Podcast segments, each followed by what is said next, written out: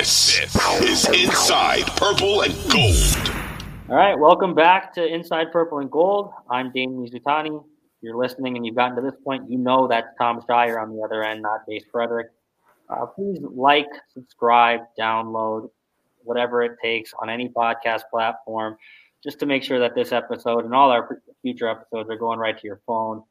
Um, really enjoying talking about this season. They've given us a heck of a lot to talk about. Um, not sure this team's good, but not sure they're not. Um, we'll get more into this in a little bit. I just think we're in minute like 27 of this podcast, and we haven't mentioned Justin Jefferson once yet, which is a little bit surprising. He's always the guy we're talking about. He got 12 for 154 today. Eventually, he's going to break that Sammy White record. Um, mm-hmm. 10. It looked like he was on pace to do that single single game receiving record. It is Sammy White's at 210. Justin Jefferson will break that one day. It looked like he was going to today.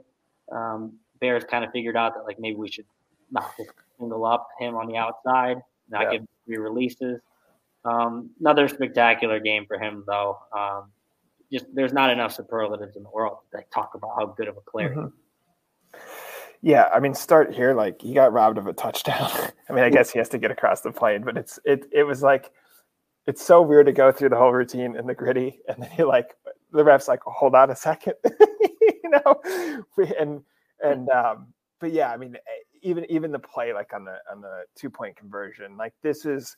Um, I think Cousins talked about this earlier, but like he has this second effort, right? As much as he like just blows away defenses and he's hyper fast and gets wide open, he also like will just plow through defenders as a guy who's like pretty lanky and not, you know, this isn't like a fullback right, or whatever. Um, but yeah, I mean, everything about him is impressive. I think I'd go as far as we talk, you know, about Cousins in that first segment and looking at his stats and whatnot. To me, it's eh, like I actually kind of don't care what Cousins like. It doesn't need to be spectacular on Hater's end as long as it's spectacular on Justin Jefferson's, right? Because we know ultimately Justin Jefferson doesn't start with the ball, or at least usually doesn't. And in this case, they did what they needed to do early. Defenses will adjust. You talk about like getting the 210 yards, he's going to have to put two half together. But um, this situation see again so long as kind of Cousins holds up his end um, because of the weapon, the other weapons, right? I mean, actually, like Irv Smith had a pretty good game in this one. KJ Osborn, um, in some key moments came out with receptions. Obviously, we know how good Thielen can be. Um, Dalvin Cook had a pretty good game on the ground. So um, as much as we go, yeah, defense is like, I'm sure people looked at the Packers tape and were like, wait, why didn't they focus on Justin Jefferson more? And they'll look at uh, tape from this game and go, what was Chicago thinking in the first half or whatever? But to be fair, if you focus on him too much, there's other ways to beat you. But this is why I'm convinced he can continue to be great. It's not just him and his ability to get open and, and how athletically superior he is to a lot of the players he played against, but like can put him in situations to succeed again, as long as Cousins does his job, as long as the illusion complexity works, um, and as long as like there's health around him, obviously his own health, but also Osborn's good all season, Thielen's good all season, you know, Irv Smith, I'm down. So, um, yeah, I think we're starting to see a glimpse. Like he's obviously great right now, but of of just this next level that if they start putting things together, it's not only could they win and win by a margin, but Justin Jefferson can do things we haven't seen before since kind of like the Randy Moss days. Yeah, that's kind of where I wanted to go. Like you mentioned Randy Moss. He was the best receiver in the league. yeah. no question. Uh, Justin Jefferson said at the beginning of this season he wants to be the best receiver in the league. Then he went out and hung like 180 on, on Green Bay, and you're like, wow, he might go for 2,000 this year. And then week two, week three, kind of gets shut down. Now we've seen week three, you know, week four, week five, he's kind of risen back to the top. Where does he rank in the pantheon of receivers to you? Can he be the best? Is he the best? Um, I don't know if we can quite make that claim yet, but like, how high is too high, and, and how high can he go? I mean, it's so hard for me because obviously it's between him and Moss, and I think it's fun that he doesn't like shy away from that. Right? He's worn Randy Moss shirts the only positive to come out of that Monday Night Football game in Chicago because that was that game could turn people off from football like as an entity. It was so bad. But seeing him in the jersey, right, and Randy Moss, who's calling the game, it, it tells him he's going to the Pro Bowl or whatever. I like that Justin Jefferson hasn't shied away from, I guess, a challenge, if you want to call it that, um, with Randy Moss. I don't know if anyone like Randy Moss is just such like a unique athlete. Period. Right? He's a super freak having said that, like why I think Justin Jefferson could be more successful is because it seems like the organization is less dysfunctional. Like we talk about all these like infamous dysfunction, right? Yeah. It unfortunately happened when they had this transcendent receiver who should have lifted the team to new heights and instead kind of they got stuck in the mud and he had the weird Oakland years and then obviously goes on to be a great player with New England. So um, I think it does seem like you have O'Connell who's the McVay guy. At least in the immediate term, you have Cousins who is more competent than a lot of the quarterbacks that Randy Moss played with um, you have these other receivers because we know that like Moss benefited from Cris Carter and Jake Reed, right? Um, and and you you know similarly Justin Jefferson has um, uh, talent around him, and then the league is just so enabling to a player like that. Like they, the league does not want like these games we've seen on Thursday night or whatever, or like going back to that Monday night game against Chicago. They know that'll turn people off. They want to see you know games won in the 30s probably, and so Justin Jefferson has all these advantages that I think Moss didn't. And so even if he's not the superior athlete, he may end up having superior stats. And we may remember him as a challenger, if not a better receiver, because he's allowed to surpass him because of the environment he's in. Yeah, that's a fair point. You know, I think you kind of touched on in the beginning, though, like no one will beat Randy Moss. Like yeah. he's so much more. Um, but as far as I'm concerned, he's pretty untouchable just because of you know the physical specimen that he was. You mentioned all the dysfunction, wasn't always great quarterback play around him, and he, and he, he succeeded in spite of that. Um, but like you said, this this is a pass happy league now, conducive to receivers putting up gaudier stats. So Justin Jefferson's ahead of Randy Moss now, I guess on the line, which yeah. is crazy. Um, but a lot of a lot, a lot, a lot, a lot of time to go, and you know a lot of more production that he needs to have um, to be kind of considered in that in that conversation. Let's get back to the game. A um, couple more superlatives, and we'll jump into kind of the the you know remainder of the schedule. We're past the quarter pole, which is kind of mm-hmm. great already. Um, we'd kind of be remiss if we didn't mention Dalvin Cook, 18 carries, 94 yards, two touchdowns. Mm-hmm. Actually had two catches for 27 yards. One of those was a pass from Justin Jefferson. So yeah. You know, I think uh, Justin just Jefferson said after the game, wish Dalvin would have gotten in the end zone so he could have had a passing touchdown.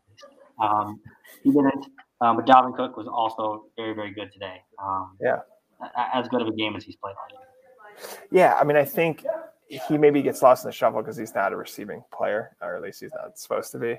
Mm-hmm. Um, but I think I think the interesting thing is how he was managed in this game. Like he he's had these shoulder issues, and I kind of wondered what would happen um, coming off potentially a scare or just also a game where like at some point there was kind of this comeback and it, you know it didn't feel like um, had they gone up bigger right and had a more a larger margin of victory they may have leaned on Dalvin Cook more right to just run out the clock so mm-hmm. the, the fact that he's just he's been involved in a modern offense um, that they're not afraid to go to Alexander Mattison. He, he just feels like he's used so much differently. Like Zimmer just trusted him because he wanted to manage the clock and he liked to run the ball and it probably benefited his defense. You know, like I think I, I, like how he's been used as a modern player. He's spread out wide, but they're not pretending he's a receiver. He they're involving him in trick plays, which I think I, those guys get really excited about it. You know what I mean? Like as much as we saw check down on a flea flicker, which holy crap, how does that happen? like, you know, you saw Justin Jefferson throw him the ball, right? And I think um, they've just managed a really skilled running back in a modern offense really well, and it shows up in his numbers. That he's still an impact player. He, he nearly had 100 yards just rushing uh, in this play, in this game. Yeah, and you like you said, like in the modern day NFL, like you see running backs fall off a cliff because of the overusage. So to see Alexander Mattison mix in as much as he did today, I think that bodes well for Dalvin Cook moving forward. Um, all right, let's close the show with this. Tom, I'm going to list every game on the schedule. You tell me win or loss, and you will be the determining factor. You will be the person when we get to the end of this exercise to determine how good the Vikings will be. They are four and one right now. They play the Dolphins next week. Probably with Teddy, definitely. I think without Tua, I don't think I, I don't see that guy playing anytime soon. Um, especially with the criticism they've received out of that. Vikings at Dolphins next week, win or loss. This is probably the toughest one to call of at least the immediate ones here. Um, I think they win because they should beat a backup quarterback. I think people love Teddy Bridgewater here. I think they love the story of him going home. Um, it feels like a team like the Dolphins that mismanaged the Tua situation so bad is using their backup quarterback, even though that's a game on the road. I do think the Vikings can can sneak that one out. Okay. So you heard it here first, five and one starting next week. After that, you, you play the car the Vikings host the Cardinals, win or loss. I think they win. I, I'd insist this is a pretty easy spot in their schedule. That's coming off a bye. I'm not a huge believer in Cliff Kingsbury, Kyler Murray. Um, I understand why people would see that as a tough game, but that is a game um, here. It's a game they should have won last year. The other thing is you could pretty much use that game as a blueprint um, for this year because that was the rare situation where they actually looked like a modern team last year, and that's unfortunately they lost because then they went back to being a '90s team. But I think this team should beat them probably using a pretty similar blueprint as last year. All right, it's looking up six and one. You heard it here first. Uh, then they then the Vikings go to Washington, play the Commanders. Do I hear seven and one? I do, and and again, like I said, if you um, they're going to play with fire if they keep playing like they did against Chicago. However, if they improve and if they start creating margins, like you should look at these next three games and look at wins. I, you know, Carson Wentz and like just the dysfunction that is the Commanders in my mind, that's borderline like trap game. And I understand it's on the road, but they should go there to their weird field with the real weird grass and, and beat up on the Commanders. No, you're right. Like it's important to note as we do this exercise, like happen the NFL, but it's hard to account for those. So all, all, all Tom can do is think about the optimum performance from both teams and who is better. All right, yeah. so they're seven and one. They they they go to the Buffalo Bills on, on November 13th. I'm going to go ahead and answer for you. That's a loss. They they, yeah. they, they dropped the seven. Yeah, and I, but I do think it's important you go into that seven and one. You know, I, th- I think it's it's you allow yourself to then lose in Buffalo. Right? We I mean the score today was insane. They beat the Steelers. It's probably going to be a tough loss for people to see, given it's Stefon Diggs and whatnot. But um, you can afford to lose that one if you take care of the games you're supposed to win. For sure, I do think and then just get you know if they went the floor with you, you can't really feel be feeling that good about where you're at, um, despite being seven and two. Um, the Cowboys they host the Cowboys four days before Thanksgiving. Yeah, I mean I see that as I see that as a loss. I'm assuming that's Dak Prescott's back. Um, it's more winnable, I guess, than the Buffalo game. But if Cooper Rush beat you last year, and given that like they're they're an explosive team, I think that's going to be really tough, especially coming off what what I assume will be an emotional loss to Buffalo. Sure. We're at seven and three right now. What do they do with that one? It's here.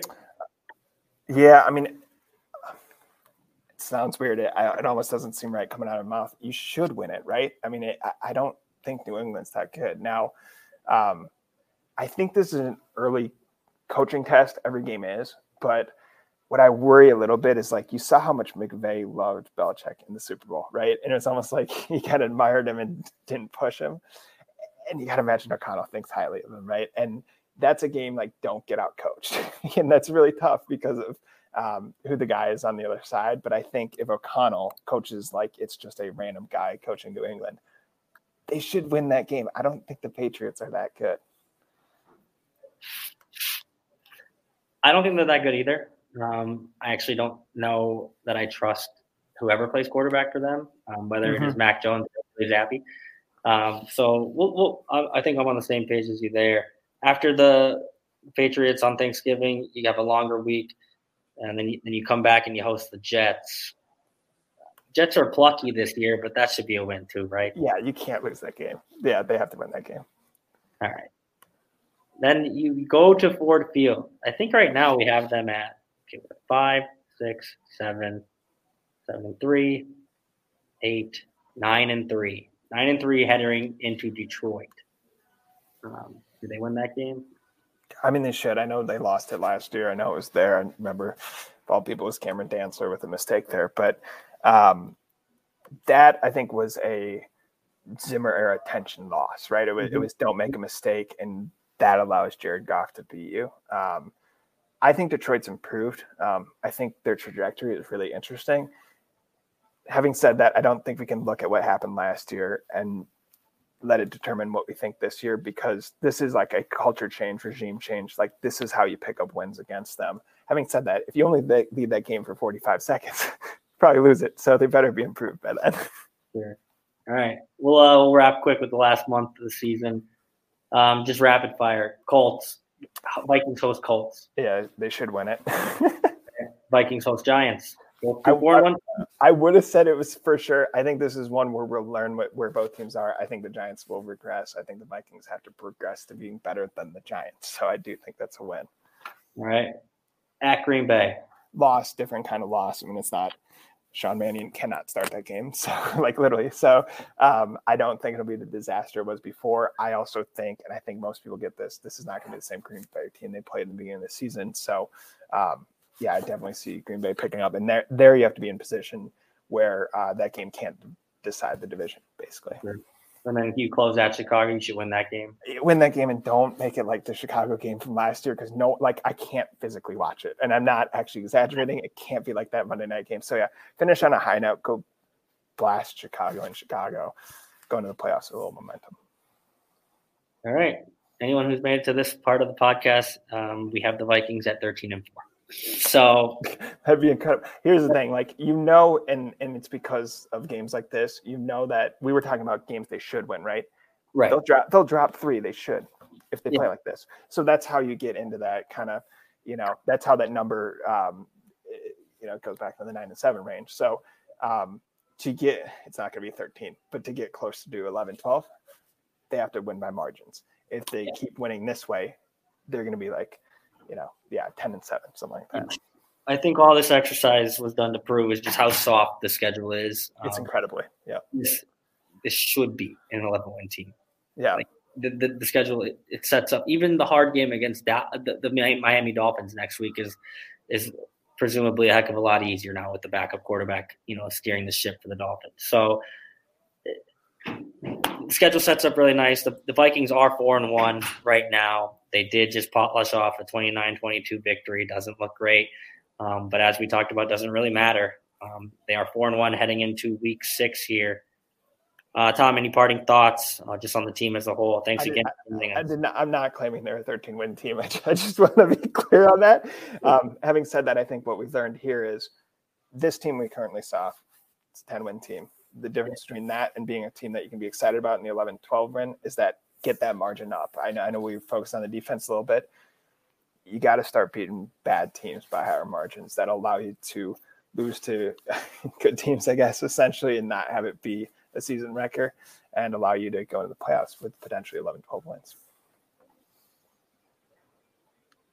All right. Well, I, I am with you. It's not a 13 win team, but if they do finish that way, you heard it first on October 9th after a clunky victory over the Bears.